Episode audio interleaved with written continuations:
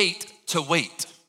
Anybody out there feel the same? I mean, we all do it. We have waiting lines, we have waiting rooms. It seems like everywhere we go, it's waiting, but I'm the kind of guy that like looks at the grocery store lines, like I'm in this line, I keep looking to my left and right, and I'm the guy that gets out of line to go get in the other one. And which line goes forward or uh, faster? The one I was just in. You got it, right? If you ever see me on the Lloyd Expressway, if I'm passing you, please forgive me. Or if you pass me, we'll be probably doing the same thing, looking at all the lanes, trying to figure out which one to get in to go faster, right? It seems like we hurry up to get to another line, another lane, or another place only to find ourselves waiting more, right? Some have estimated that we might spend up to six months of our life sitting at a stoplight. That's just depressing to me, all right? Also, is that we've probably, if all of our waiting was put together, we might spend five years of our life waiting. Some of you have less waiting than others, but the Christmas season can prolong our waiting, right? I mean, we're waiting for that package to arrive. We're waiting for family to show up. We're waiting for school to end. We're waiting for vacation to start. And of course, we're all waiting for that jolly old elf St. Nick to arrive, right? I love uh, something about Christmas. It has to do with the nativity. Uh, as a kid, I was had the self-appointed responsibility to put out our family nativity in the front yard. I worked so hard to get the spotlight right on the baby Jesus, because that's what all of it's about, right? And uh, then the wind would knock it over. I set it up over and over. It Seemed like uh, that translated into something we do as a family even today. We love to travel, and places that we travel, especially outside of this country, we love to try to find a nativity that represents that country or that's made in that country. And we have all those decorated our house with. It, it's a, a, a, special part. I remember this creche that, or creche, I think that's how you say it, that my grandparents gave me as a kid that had all of these figurines, you know, a part of the nativity set. Of course, they had the typical ones Mary, Joseph, the baby, some animals, uh, shepherds. They actually included the wise men. And then there were some extra parts. Like, I can remember asking my dad, who's this guy? Like, never seen him in the Christmas story. Today, the good news that we're looking at from the birth narrative of Jesus, recorded by Luke, his gospel, has some people that you're not going to find in any nativity sit near you, okay? But we believe that they have some good news that they received that will give us some hope today. We've been working through this record of Jesus' life from the Gospel of Luke. If you have a copy of the Bible, I'd encourage you to open that. We're going to read through uh, another portion of this birth narrative. Luke says that he wrote this record of Jesus' birth and his life so that we would know the certainty of what took place, but also so we would know the significance. We've learned how the good news came to Zechariah and Elizabeth, who waited all of their life to have a baby. And when they were well along in years, as Luke puts it, finally they we're going to have a baby. And that baby was born. It was a son. They named him John. He was the forerunner to the Messiah. We also have watched as Mary waited those long nine months for what God promised her to come true, that she was going to have a baby, even though she was a virgin. And that baby was born. Mary and Joseph named him Jesus. He is the Messiah, he's Savior, Christ the Lord.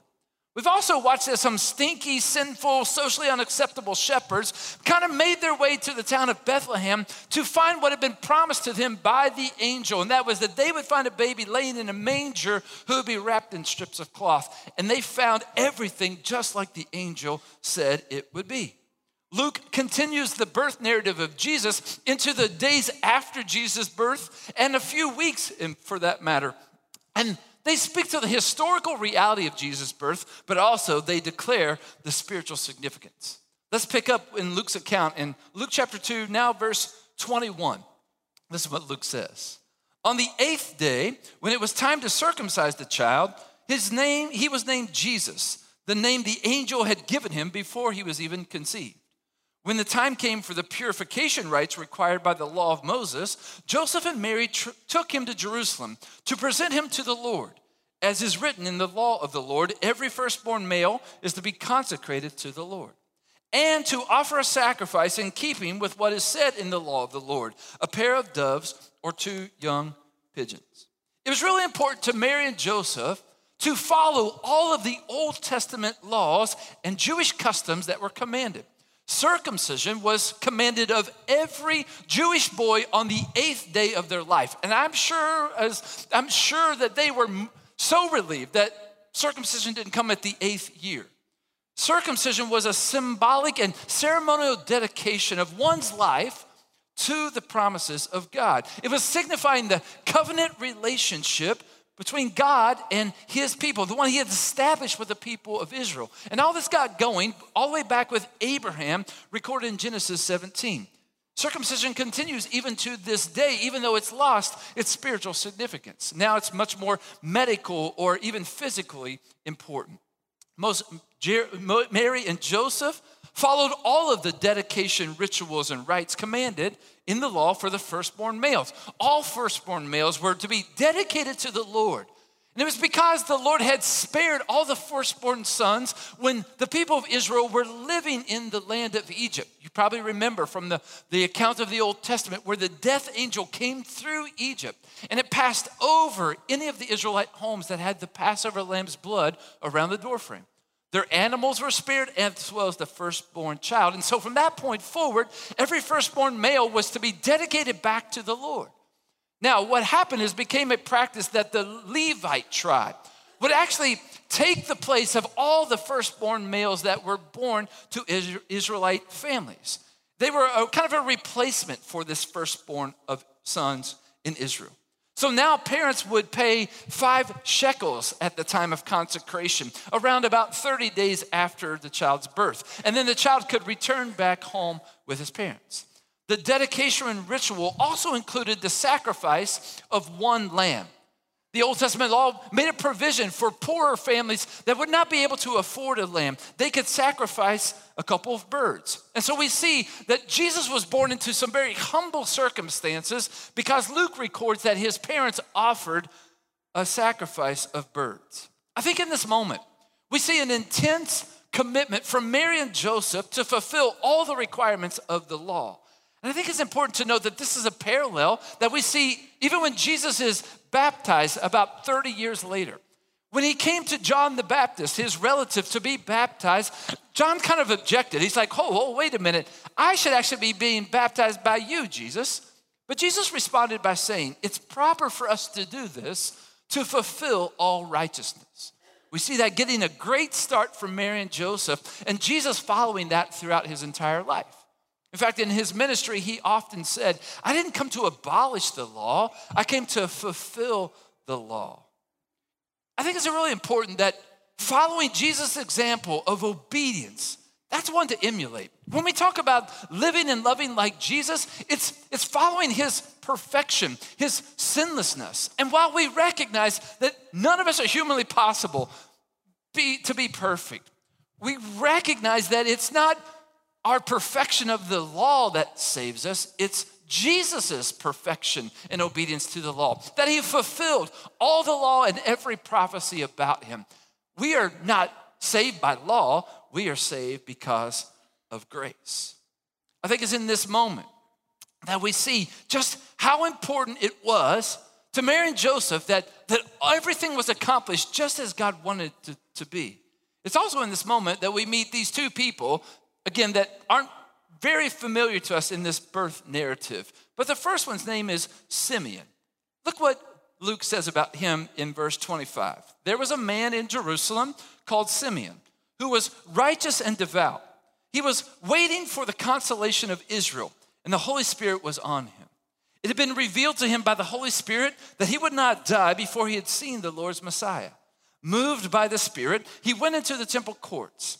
When the parents brought in the child Jesus to do for him what is the custom of the law required, Simeon took him in his arms and praised God, saying, Sovereign Lord, as you have promised, you may now dismiss your servant in peace. For my eyes have seen your salvation, which you have prepared in sight for of all the nations, a light for the revelation to the Gentiles and the glory of your people Israel.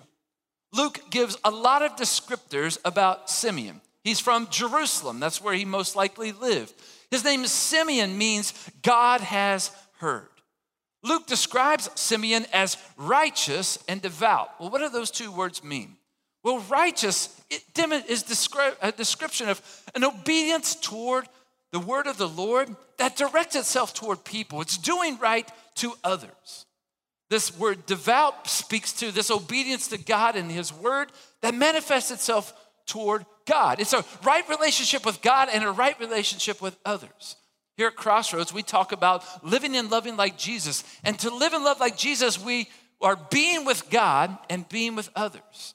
If that's new information to you, or you'd like to know or explore more how you can be both righteous and devout, I'd encourage you to check out the roadmap. It's a resource we have that helps all of us live and love like Jesus.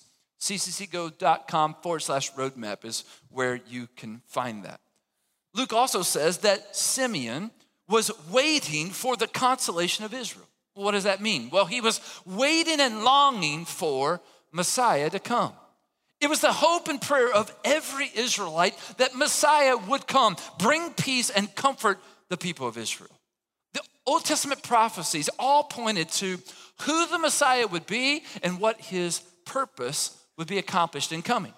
Isaiah was one of those prophets who spoke a lot about the coming Messiah. Look what he says in Isaiah 40. You who bring good news to Zion, go up on a high mountain. You who bring good news to Jerusalem, lift up your voice with a shout. Lift it up and don't be afraid. Say to the towns of Judah, Here is your God. See, the sovereign Lord comes with power. He rules with a mighty arm. See, his reward is with him, and his recompense accompanies him. Isaiah is proclaiming the coming of Messiah was promised good news, and now we have seen that it has arrived, or he has arrived after a long wait. One last thing that Luke says about Simeon is that the Holy Spirit was on him.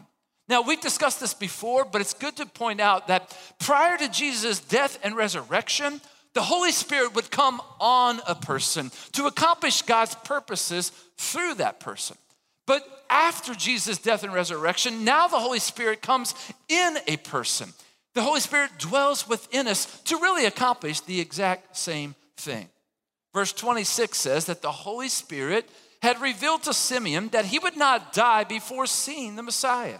And some take this statement to mean that Simeon, by this point, is a really old man. We don't see anything in the text that indicates his age, but it does speak of his spiritual awareness and his responsiveness to the Holy Spirit.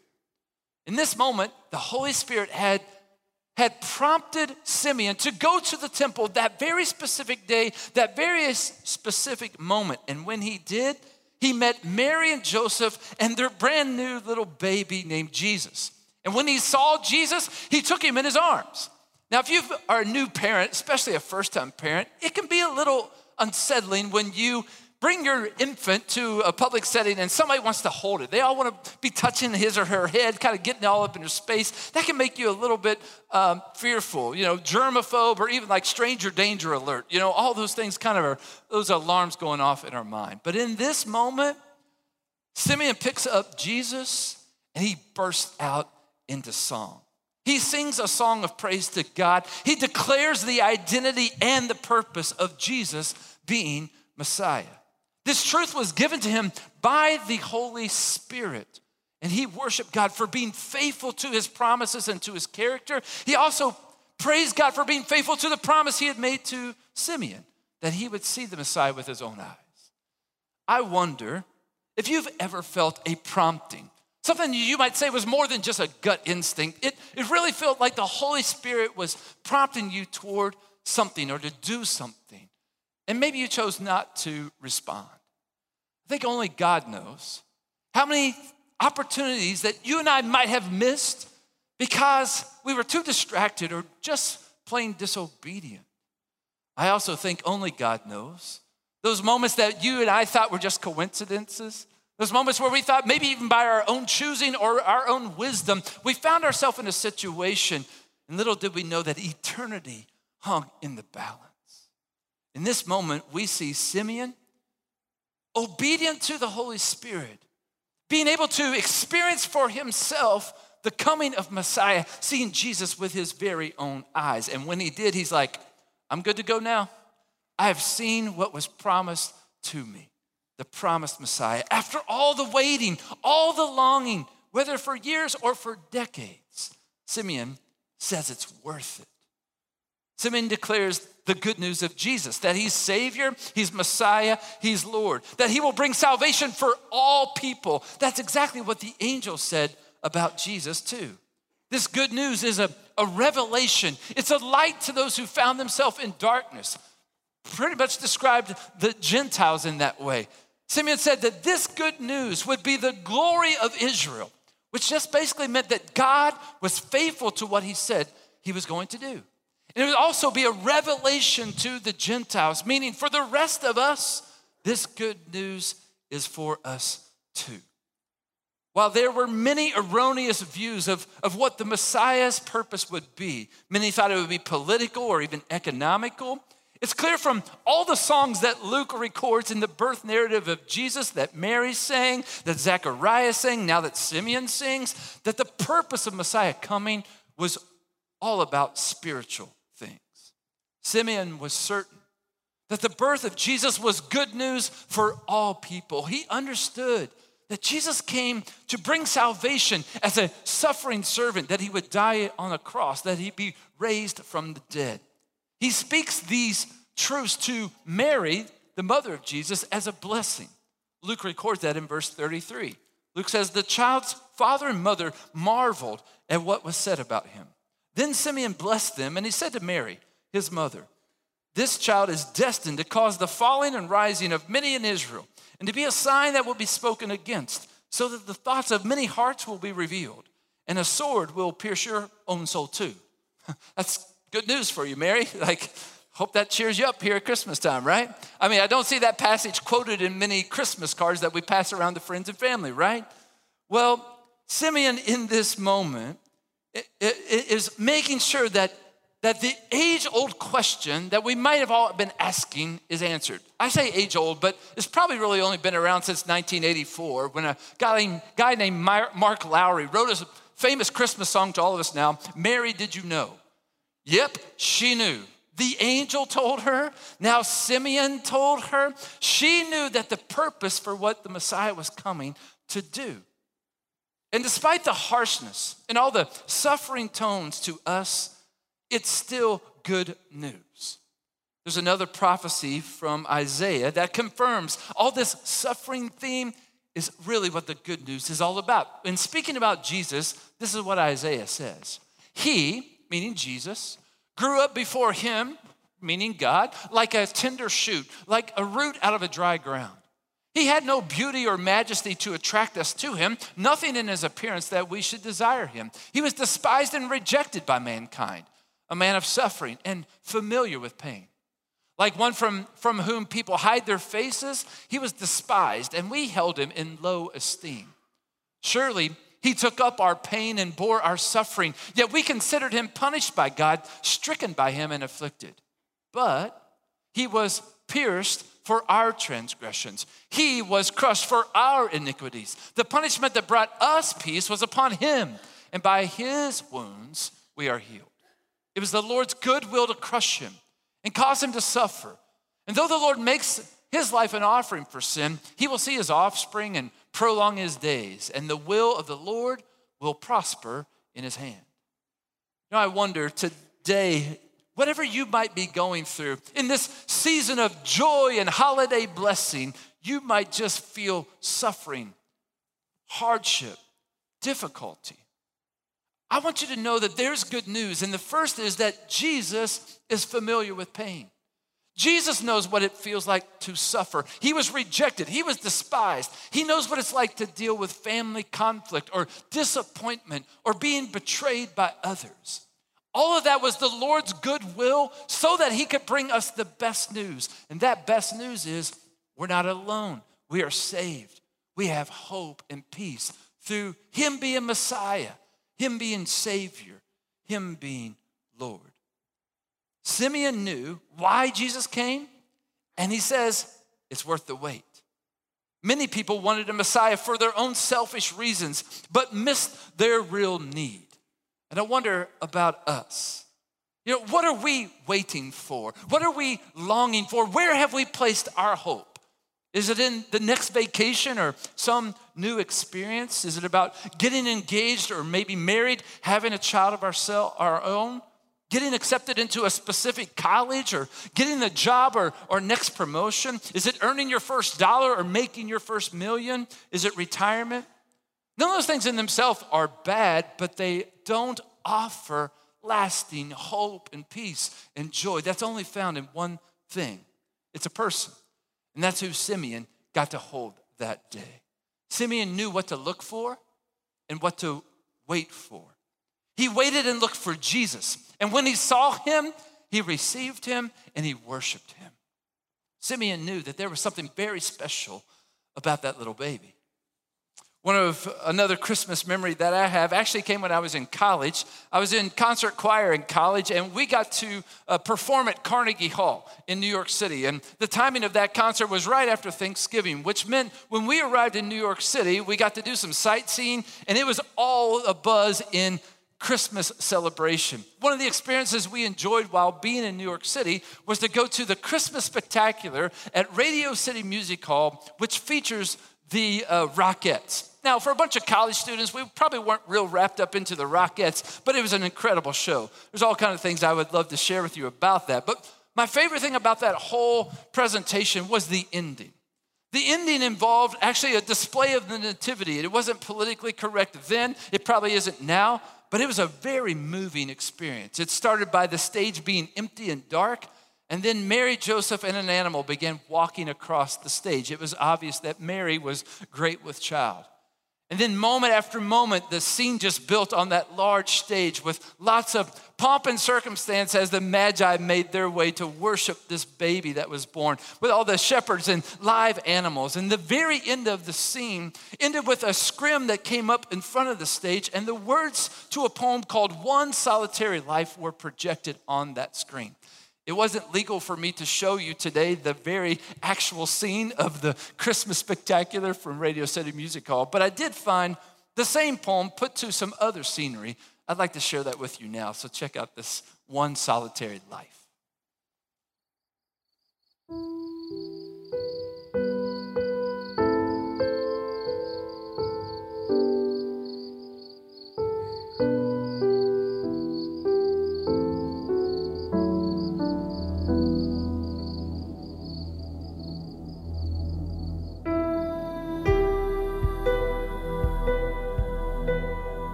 He was born in an obscure village, the child of a peasant woman. He grew up in another small village, where he worked in a carpenter shop until he was 30. Then, for three years, he was an itinerant preacher. He never wrote a book. He never held political office. He never had a family or owned a house. He didn't go to college. He never lived in a big city or traveled, except in his infancy, more than 200 miles from his birthplace.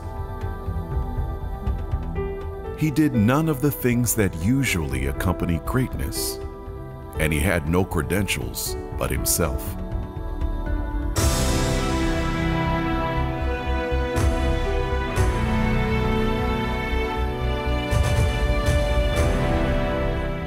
While still a young man, the tide of popular opinion turned against him. His friends ran away. One of them denied him, another betrayed him.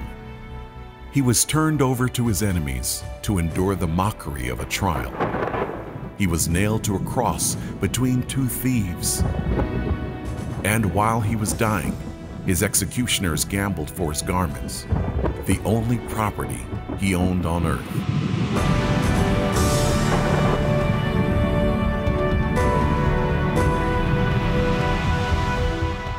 When he was dead, he was laid in a borrowed grave through the pity of a friend.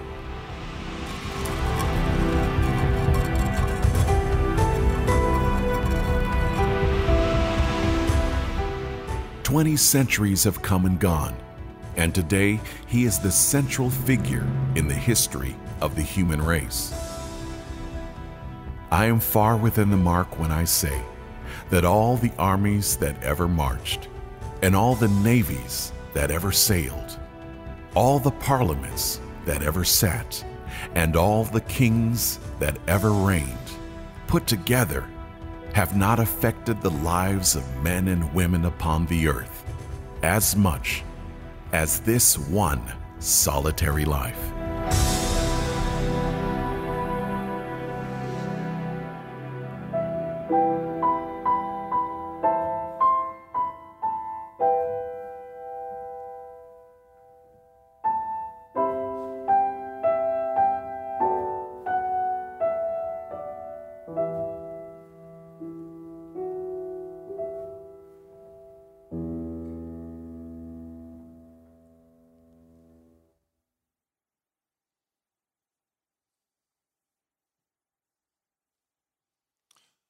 Luke records that there was a second person present at the temple there that day who also knew that this baby was something really special. Look what he says, Luke chapter 2, now verse 36. It says, There was also a prophet, Anna, the daughter of Penuel of the tribe of Asher. She was very old, and she lived with her husband seven years after her marriage, and then she was a widow until she was 84.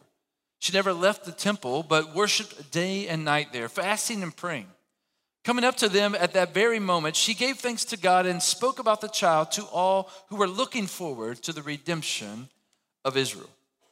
Luke says that Anna was a prophetess, someone who received messages from God and then shared those messages with others. She's not the only prophetess we see in Scripture. There was Miriam and Deborah, Huldah in the Old Testament, and then Philip's daughters in the book of Acts we see were also prophetesses.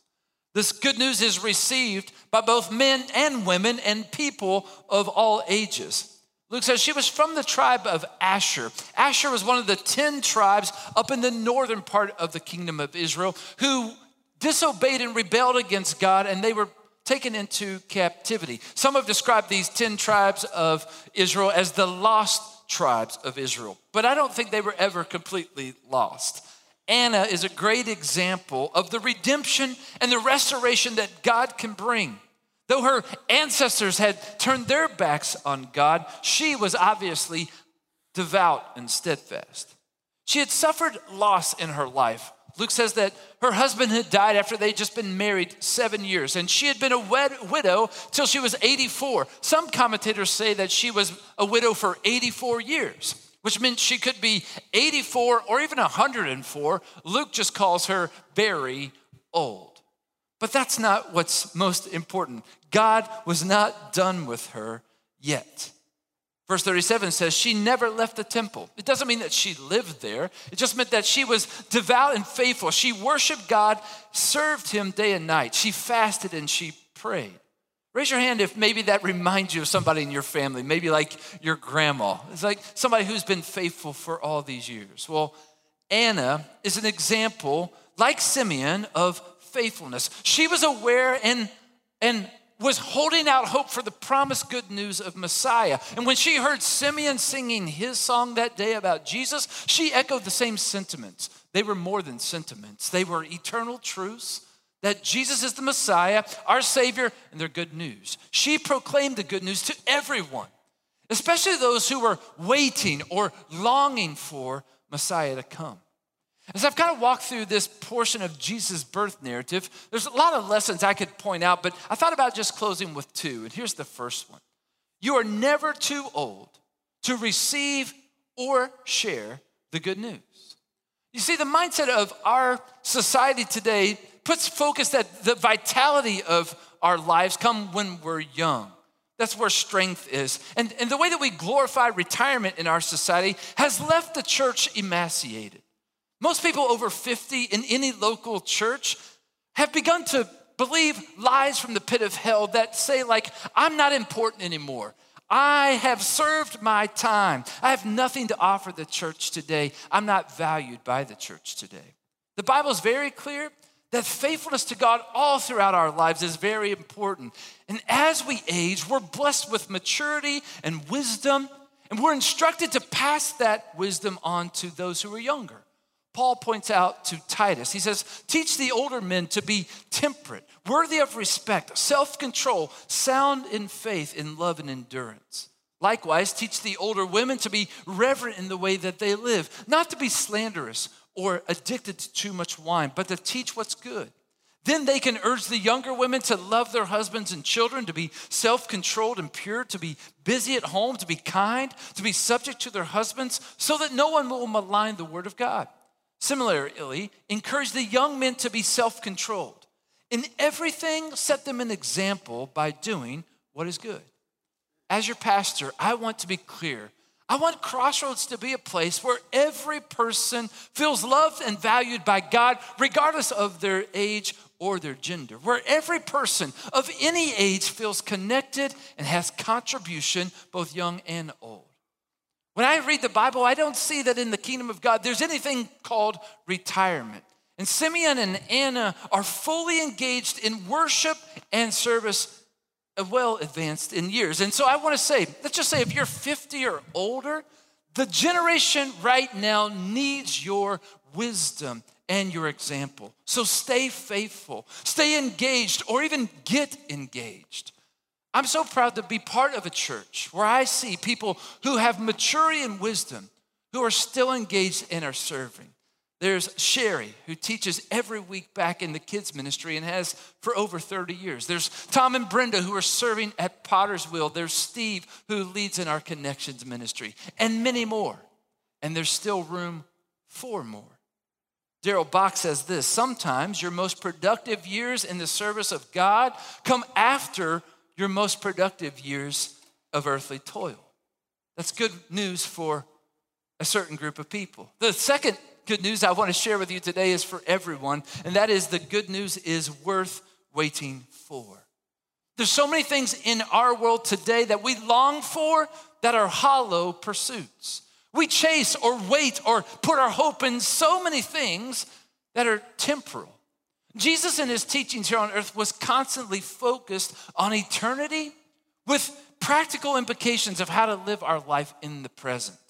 Take, for instance, the Sermon on the Mount recorded by Matthew. Jesus challenges the, the way that we worry about our life or what we will eat or what we will drink or even what we will wear. He says, Don't worry about those things. Pagans run after those things. But you, Jesus says, you seek first the kingdom of God, and all these things will be given to you as well. In another eternal perspective teaching, Jesus was confronting his disciples about how focused they were about the things of this world and their pursuit, their longing, they're waiting for them. He told them, Don't try to protect your life on earth as much. Be willing to lay down everything, any pursuit, to follow him. He says, What good would it be for someone to gain the whole world yet forfeit their soul? He asked another question What can anyone give in exchange for their soul? He's reminding us of what's really important, what the good news is all about. And again, I'm so proud to be part of a congregation where people who are younger are making that kind of commitment and that kind of focus in their life, choosing to put their attention and give all of their hope and focus on the things that are eternal, not the things of this world. I think of Allie, who helped us lead worship this morning.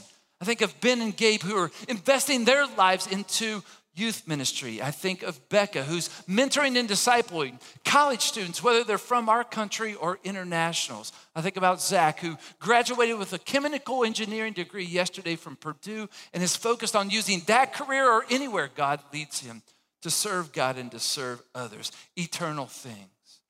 In a season where we're all so focused on material things like that new gadget we hope to unwrap under the tree, or some new relationship that might blossom, the, the trendiest fashion, or even some next euphoric experience that we can capture and share on social media. Jesus reminds us what's really the good news that God has offered us salvation, and you are never too old to receive it or to share it. And it's always the right time to experience it. The good news is waiting, worth waiting for and worth pursuing. Isaiah chapter 40 ends with some good news. And you might be familiar with the verse. It begins toward the end by saying, Those that wait on the Lord. Other translations say, Those who trust in the Lord, or those who hope in the Lord. Listen how the message translation shares this good news as Isaiah wraps up another prophecy about Jesus. He says this Why would you ever complain, O Jacob, or whine, Israel, saying, God's lost track of me? He doesn't care what happens to me. Don't you know anything? Haven't you been listening? God doesn't come and go, God lasts. He's creator of all you can see or imagine. He doesn't get tired out, He doesn't pause to catch His breath, and He knows everything inside and out. He energizes those who get tired. He gives fresh strength to dropouts. For even young people tire and drop out, young folk in their prime stumble and fall. But those who wait upon God get fresh strength. They spread their wings and soar like eagles. They run and they don't get tired. They walk and don't lag behind. Simply put, the good news brings joy to all people. It's worth the wait and it's also worth the pursuit. Jesus is worth waiting for, and he is the only thing, only longing worth living for. So, regardless of your age, or even regardless of what pursuits have directed your life up until now, I hope today you'll hear the good news that Jesus brings salvation. And that's the only thing worth waiting for, it's the only thing worth living for. And I pray that you'll respond to that good news today. Would you re- pray with me right now? God, thanks for reaching out to us. Thanks for wrapping yourself up in human flesh and coming as a baby born in a manger in humility. God, thank you for the life that, that Jesus lived here on earth, a one that was perfect and sinless, a great example to follow the teachings that were wise and life changing. I thank you most of all that you offered us salvation, the best news that any of us could ever receive or respond to by giving Jesus as Messiah, Savior, and Lord. God, as we look around the world today, as we look within our own life, maybe as we look at how we've spent the last 24 hours, Lord, it can be filled with lots of pain, frustration, disappointment, a lot of that comes, God, by us hoping, waiting, longing for things that just will never satisfy. God, I pray the good news that we would all embrace today is that Jesus is enough, that Jesus is all we need, that salvation is really what makes the only difference. God, my prayer is that anybody hearing my voice today who has not yet experienced that good news, like Simeon responded to it and experienced in his own life, Anna as well, I pray that they would respond today. And I pray the rest of us who know that good news would not grow tired or apathetic. We would never give up, but we would renew, be renewed day by day with the strength and hope and peace you provide, not just here at Christmas, but every day, all year.